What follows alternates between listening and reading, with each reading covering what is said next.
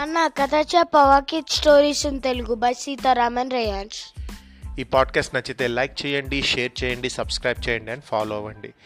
చాలా రోజులైంది కదా మనం తెనాలి రామలింగడి కథలు చెప్పుకొని. అవును అవును అవును. అయితే ఈరోజు నేను నీకు ఒక మంచి కథ చెప్తాను తెనాలి రామలింగడి కథ. ప్రతి సంవత్సరం లాగానే ఈసారి కూడా విజయనగరంలో దసరా ఉత్సవాలు చాలా సంబరంగా జరిగాయి.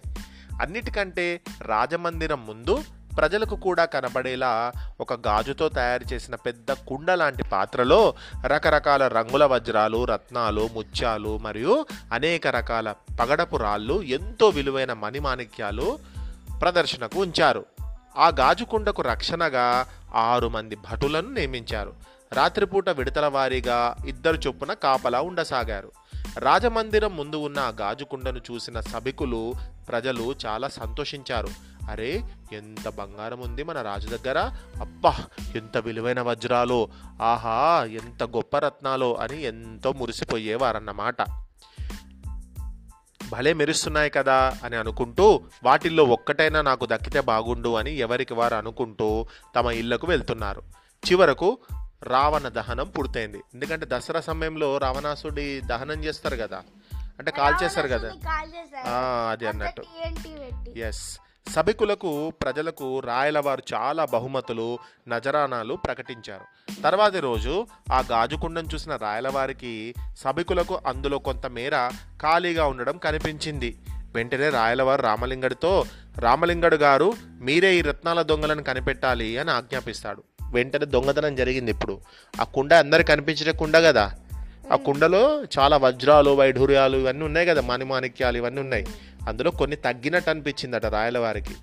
వెంటనే అప్పుడు రామలింగడు మహారాజా ఇది ఖచ్చితంగా ఇంటి దొంగల పనే. ఇంటి దొంగల పని అంటే అక్కడ పనిచేసే వాళ్ళ పనే. బయటి వాళ్ళు ఏ పని చెయ్యలేరు. ఎందుకంటే ఆ గాజుకుండ చుట్టూ కంచె కూడా ఉంది మరి. కాపలా కూడా పెట్టాం. ఇంకా మన రాజమందిరంపై ఉన్న దీపపు కాంతుల వలన ఆ గాజుకుండలో ఉండే వజ్రాలు మెరుస్తాయి. అందువల్ల రాత్రిపూట కూడా వాటిని దొంగలించే సాహసం ఎవరు చేయరు. ఇక ఈ పని చేసింది ఎవరో నేను మీకు ఖచ్చితంగా చెప్పగలను. కానీ నాకు కొంత సమయం ఇవ్వండి అని అక్కడి నుంచి వెళ్ళిపోయాడు. ఆ రోజు రాత్రి రామలింగడు తనకు నమ్మకస్తులైనటువంటి ఇద్దరు భటులను పిలిచి ఆ గాజుకుండను వారు ముట్టుకోకుండా ఆరు బయట పెట్టి కాపలా ఉండమని చెబుతాడు. ఆ భటులు అలాగే చేస్తారు.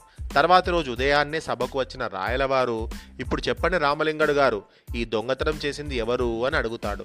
అప్పుడు రామలింగడు అలాగే మహారాజా అని చెప్పి ఎవరక్కడ? ఆ గాజుకుండను తీసుకురండి అని ఆదేశిస్తాడు. వెంటనే ఇద్దరు భటులు వచ్చి ఆ కుండను సభకు తీసుకువస్తారు. రాయలవారితో సహా అందరూ ఆ గాజు కుండను చూసి ఆశ్చర్యపోతారు. ఎందుకంటే ఆ కుండ ఇప్పుడు నిండుగా ఉంది. దాన్ని చూసిన అందరూ ఆశ్చర్యపోతారు. అప్పుడు రామలింగడు మహారాజా వీటిని దొంగలించాలంటే అది చీకటిలోనే సాధ్యం అని మీకు తెలిసిందే కదా. మొన్నటి రోజున రాత్రి వర్షం పడి ఒక గంట సేపు రాజమందిరపు దీపాలు వెలగలేదు. కాబట్టి అప్పుడే దొంగతనం జరిగి ఉండాలి. కాబట్టి ఆ రాత్రి కాపలా ఉన్న ఇద్దరి పని ఇది. ఎందుకంటే ఒక్కడే ఆ గాజుకుండ మూత తీసి లోపల వజ్రాలు రత్నాలు తీసుకోవాలంటే దానికి ఒకరికి ఇంకొకరి సహాయం కావాలి. ఎందుకంటే గాజుకుండ ఏడు అడుగుల ఎత్తులో పెట్టి ఉంది. కాబట్టి నేను వర్షం వచ్చిన రోజు కాపలా ఉంచిన వారినే నిన్న మళ్ళీ కాపలా ఉంచాను. అందుకే వారు దొంగతనం చేసింది తిరిగి పెట్టి పారిపోయారు అని చెబుతాడు. రామలింగడి దూరదృష్టికి ఎంతో ఆశ్చర్యపోయిన రాయలవారు రామలింగడికి ఒక రత్నాల మూటని బహుమతిగా ఇచ్చాడు.